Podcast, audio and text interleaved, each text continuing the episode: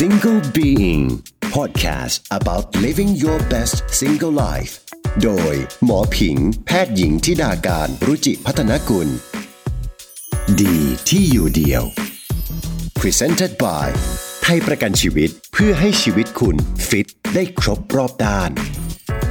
ก็ต้องยอมรับว่าถ้าเราดูในเรื่องของอายุไขเฉลี่ย คนญี่ปุ่นจัดว่ามีอายุไขเฉลี่ยที่ยืนยาวมาก มีสถิติว่าผู้ชายญี่ปุ่นเนี่ยอายุไขเฉลี่ยจะอยู่ที่ประมาณ 81 ปี ในขณะที่ผู้หญิงเนี่ยอยู่ที่ 87 ปี เขาบอกว่าถ้าเราเจาะไปที่สถิติของมะเร็งบางอย่างของคนญี่ปุ่นเนี่ยเราจะพบว่าผู้หญิงญี่ปุ่นเป็นมะเร็งเต้านมน้อย ผู้ชายญี่ปุ่นเป็นมะเร็งต่อมลูกหมาก น้อย จริงๆไออาหารญี่ปุ่นที่ว่ากันว่ามันดีกับสุขภาพเนี่ยหมายถึงเป็นอาหารแบบดั้งเดิม ถ้าชื่อของภาษาญี่ปุ่นเนี่ยเขาเรียกว่าวาโชกุคุณฟังลองนึกภาพเวลาเราไปกินอาหารบางร้านนะที่เขาจะจัดมาเป็นเซตเล็ก ๆ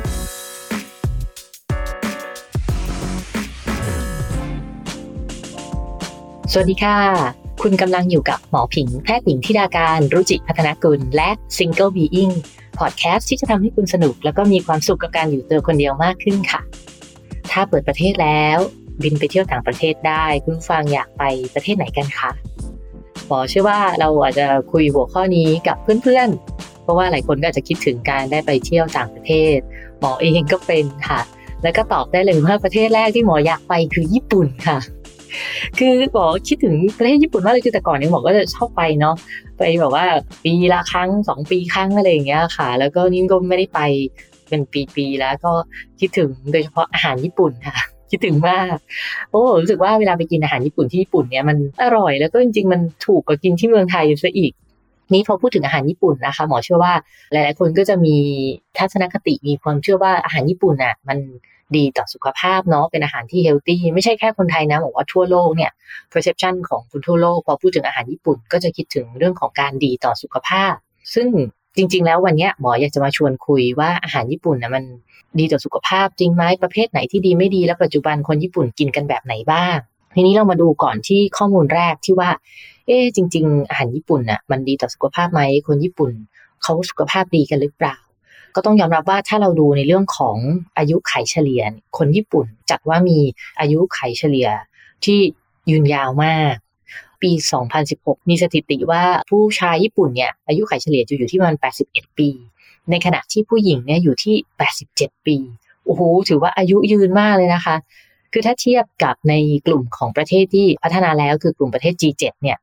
จะพบว่าญี่ปุ่นน่ะอายุยืนสุดเลยนะคะ ใน G7 ก็จะมีแคนาดา ฝรั่งเศส เยอรมนี อิตาลี อังกฤษ อเมริกานะคะ ก็ไม่มีประชากรในประเทศไหนอายุยืนยาวเท่าคนญี่ปุ่นเลยค่ะ ทีนี้ถ้าเรามาดูเป็นโซนโซน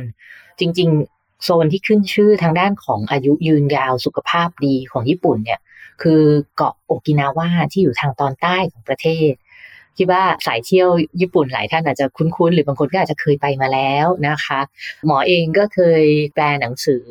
เกี่ยวกับ เรื่องของการอายุยืนยาวของคนโอกินาวาเช่นกันนะคะหลายปีแล้วแหละ ชื่อหนังสือว่าอายุยืนเกินร้อยปีแบบชาวโอกินาวาน่าจะไม่มีขายแล้วค่ะตอนนี้ แต่ว่าเล่มนี้มันก็เอามาจากงานวิจัยของอาจารย์พี่น้องนะคะตระกูลวิลคอกซ์ที่เขาก็ไป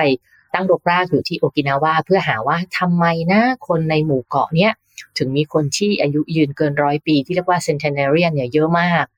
ว่ากันว่าเราเดินไปโอกินาวาเนี่ยไม่เกินสองช่วงตึกก็จะต้องสวนกับ centenarian สักหนึ่งคนนะคะ ก็เลยเป็นที่มาของว่าหมู่เกาะนี้เป็นหมู่เกาะที่คนอายุยืนยาว แต่ถามว่า เอ๊ะ แล้วคนญี่ปุ่นเนี่ยจะอายุยืนแล้วโรคต่างๆล่ะ พบว่าโรคอย่างกลุ่มมะเร็งนะคะ โรคหลอดเลือดหัวใจ คนญี่ปุ่นเนี่ยจัดว่ามีการเป็นพวกเนี้ยน้อยมากเมื่อเทียบกับประเทศพัฒนาแล้วใน G7 ประเทศอื่นๆ แต่โรคที่อาจจะเด่นขึ้นมาหน่อย ยังทำได้ไม่ดีนะนะคะ ก็คือในกลุ่มของพวกโรคหลอดเลือดสมอง แล้วก็โรคทางปอด นะคะเพราะว่าคนญี่ปุ่นเนี่ยจะยังมีปัญหาเรื่องการสูบบุหรี่ค่อนข้างเยอะนะคะ ถึงแม้ปัจจุบันจะน้อยลงมาก คือเขาบอกว่าอย่างในปี 1970 เนี่ยผู้ชายสูบบุหรี่ถึง 80%คือเยอะมาก แต่อย่างปี 2013 ก็ลดลงมาเป็น 30%นะคะ ส่วนผู้หญิงสูบบุหรี่เนี่ยก็จัดว่ากลางๆ คือผู้หญิงญี่ปุ่นเนี่ยอัตราการสูบบุหรี่อยู่ที่ประมาณ 8-15%ทีนี้เรามาเจาะกันที่เรื่องของอาหารญี่ปุ่น จริงๆไออาหารญี่ปุ่นที่ว่ากันว่ามันดีกับสุขภาพเนี่ยหมายถึงเป็นอาหารแบบดั้งเดิมคือ traditional diet นะคะ ซึ่งถ้าชื่อของภาษาญี่ปุ่นเนี่ยเขาเรียกว่าวาโชกุวาโชกุเนี่ยเป็นอะไรนะคะ ก็คือคุณฟังลองนึกภาพเวลาเราไปกินอาหารบางร้านนะที่เขาจะจัดมาเป็นเซตเล็ก ๆ แล้วก็ในเซตนั้นเนี่ยในถาดนั้นเนี่ยก็จะต้องมีอ่าหนึ่งมีปลาสองมีผักสามจะมีผักดอง มีผักสดมีผักดองสี่มีเต้าหู้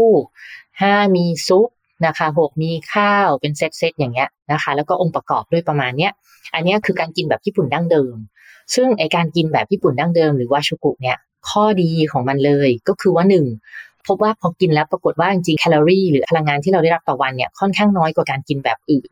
สาเหตุที่มันจัดว่าเป็น low calorie เนี่ยเพราะว่าอะไร เพราะว่าอาหารหลายอย่างเนี่ยคือมันให้พลังงานต่ำอย่างเต้าหู้อย่างเงี้ยก็จะเป็นอาหารพลังงานต่ำผักเอยผักดองเอยจะเป็นอาหารพลังงานต่ำ นะคะ แล้วก็การที่มันมาเป็นเซตเซตแล้วก็จานเล็ก ๆ อย่างเงี้ย ปรากฏว่าแนวโน้มที่เราจะกินโดยภาพรวมอะมันลดลงนะคะ แล้วก็การกินด้วยตะเกียบก็ทำให้เรากินช้าลง มันก็ทำให้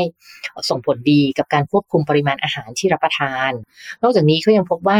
เคล็ดลับอีกอย่างหนึ่งที่ทำให้จริงๆแล้วกินอาหารญี่ปุ่นเนี่ยกินไม่ต้องเยอะก็อิ่มก็คือ ตัวน้ำซุป น้ำซุปเนี่ยส่วนใหญ่เบสของซุปญี่ปุ่นเนี่ยก็คือจะใช้ตัวดาชินะคะ ซึ่งมันจะให้ความอูมามิหรือความแบบอืมกินและอร่อยเนี่ย แล้วเขาพบว่าไอการที่เรารู้สึกอูมามิเนี่ยมันทำให้เรารู้สึกอิ่ม แล้วก็พึงพอใจกับอาหารมื้อนั้น โดยที่ไม่ต้องยัดอาหารเป็นปริมาณมากนะคะ ดังนั้นเนี่ยมันก็เลยทำให้ภาพรวมเวลาเรากินอาหารแบบวาชกุหรือ traditional Japanese diet เนี่ยเราจะมีแนวโน้มที่จะ consume หรือบริโภคอาหารโดย พลังงานต่างๆเนี่ยหรือแคลอรี่รวมที่เราได้รับเนี่ยมันลดลง ข้อที่สองก็คือวาโชกุเนี่ยมันมักจะมีปลาเป็นไฮไลท์ของมื้อเนาะซึ่งปลาเนี่ยอย่างที่เราทราบกันดีว่ามันมีกรดไขมันโอเมก้าสามซึ่งเป็นกรดไขมันที่ดีกับสุขภาพหลอดเลือดสุขภาพหัวใจ เป็นกรดไขมันที่มีส่วนช่วยในการลดการอักเสบนะคะมันก็เลยช่วยในส่วนของการชะลอวัย ตรงข้ามกับพวก red meat หรือว่าเนื้อแดงเนื้อหมูเนื้อวัว ถ้าเป็นวาโชกุเนี่ยก็คือจะเน้นปลามากกว่าพวกเนื้อแดง สามคือถ้าสังเกตมันจะมีส่วนประกอบที่เป็นถั่วเหลืองจากเต้าหู้นะคะ หรือว่าตัวมิโซะเองเนี่ย base มันมาจาก soy ซึ่งมันจะมี antioxidant หรือสารต้านอนุมูลอิสระกลุ่ม isoflavone เนี่ยสูง isoflavone เนี่ยเป็นสารต้านอนุมูลอิสระที่ดี แล้วก็ยังเป็นสารต้านมะเร็งด้วย เขาบอกถ้าเราเจาะไปที่สถิติของมะเร็งบางอย่างของคนญี่ปุ่นเนี่ยเราจะพบว่าผู้หญิงญี่ปุ่นเป็นมะเร็งเต้านมน้อย ผู้ชายญี่ปุ่นเป็นมะเร็งต่อมลูกหมาก น้อยนะคะเขาพบว่าส่วนหนึ่งอาจจะมาจากการที่รับประทานอาหารที่มีไอโซไฟโวนสูงกันนั่นเอง ข้อ 4 ค่ะ คือความหลากหลาย อย่างที่บอกว่าในวาชุกุเนี่ยตัวผักมันจะเปลี่ยนไปเรื่อยๆ ตามฤดูกาลนะคะ ก็คือกิน อาหารที่มีในฤดูกาลนั้นๆ อย่างถ้าเราไปร้านญี่ปุ่นที่เป็นร้านที่ทำแบบดั้งเดิมเนี่ยเราก็จะเห็นว่าเอ๊ะไอตัวจานที่เป็นเครื่องเคียงมันก็จะเปลี่ยนไปเรื่อยๆ แล้วแต่ว่าฤดูกาลนั้นวัตถุดิบเป็นอะไรนะคะ ซึ่งการที่กินให้หลากหลายเนี่ยเป็นหนึ่งในหลักของการกินอาหารเพื่อสุขภาพอยู่แล้ว เพราะว่ายิ่งเรากินหลากหลายเราก็จะได้สารอาหารได้ phytonutrient ได้ antioxidant ที่แตกต่างกันไปห้านะคะก็คือพวกผักดองหรือว่าของดองเนี่ยมันเป็นแหล่งของโปรไบโอติกโปรไบโอติกเนี่ย ก็จะไปช่วยทำให้ประชากรแบคทีเรียในลำไส้ใหญ่ของเราเนี่ยดีหลากหลายแล้วก็สมดุล ซึ่งก็ส่งผลดีกับสุขภาพ ระบบภูมิคุ้มกันระบบขับถ่ายนะคะ ดังนั้นเนี่ยการที่เขาจะมีผักดองหรือ fermented food เป็น side dish อยู่ตลอดเนี่ยอันนี้ก็เป็นสิ่งที่ดี และหกแน่นอนเวลาเราไปทานอาหารญี่ปุ่นเราดื่มเครื่องดื่มอะไรคะถ้าเป็นทานแบบดั้งเดิม เราก็จะดื่มเป็นชาเขียวใช่ไหมคะชาเขียวอุ่นๆ ชาเขียวร้อนๆ ตรงนั้นแหละค่ะ ก็คือเป็นแหล่งของโพลีฟีนอลซึ่งก็เป็น antioxidant อีกอันนึงที่ดีกับสุขภาพนะคะ ดังนั้นเนี่ยหกข้อนี้มันก็เลยเป็นสาเหตุว่าทำไมอาหารญี่ปุ่นแบบดั้งเดิม หรือว่าวาชูกุเนี่ยมันดีกับสุขภาพมันส่งผลให้คนญี่ปุ่นเนี่ยอายุยืนยาว แล้วก็มีอัตราของการเป็นโรคมะเร็งต่างๆ และโรคหลอดเลือดหัวใจต่ำกว่าคนทั่วไป แต่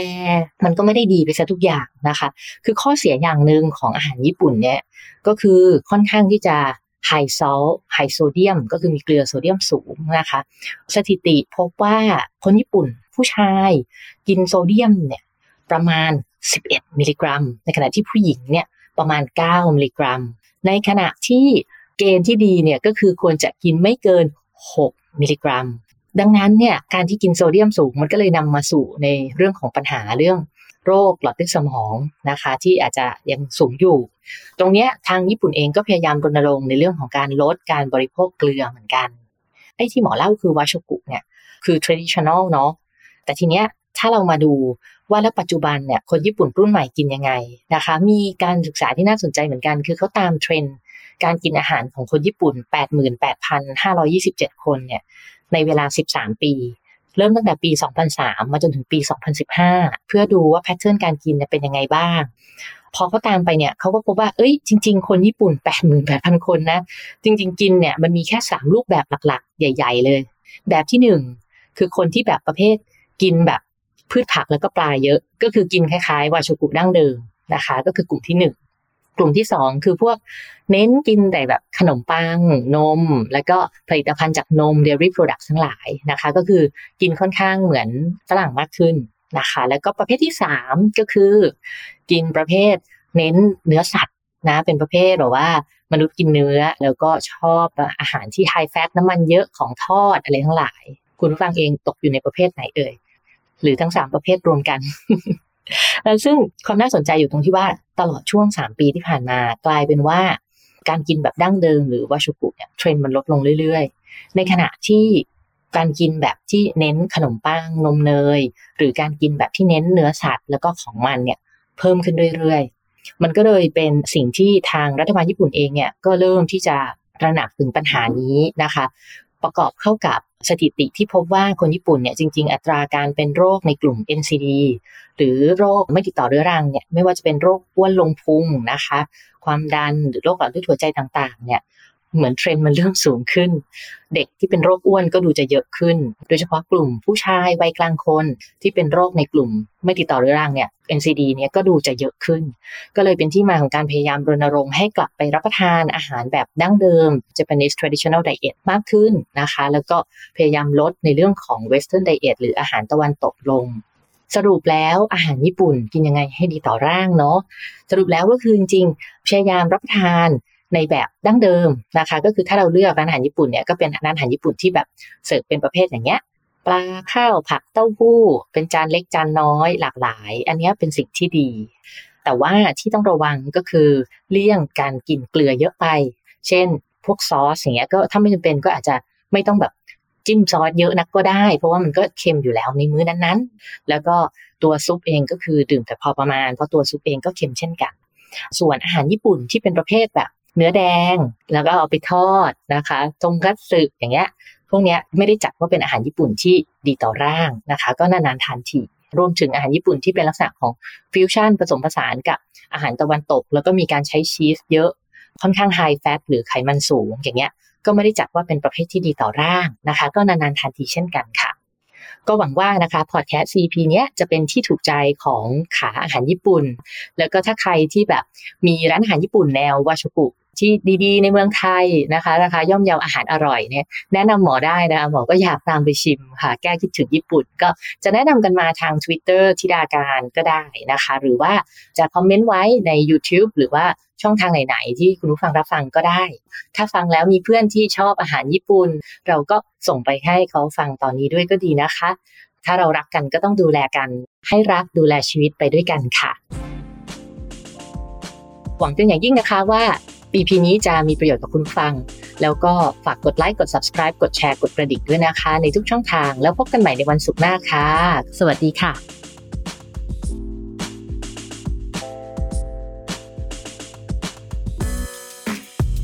Single Being Podcast about living your best single life โดยหมอผิง แพทย์หญิงทิดาการรุจิพัฒนกุล ดีที่อยู่เดียว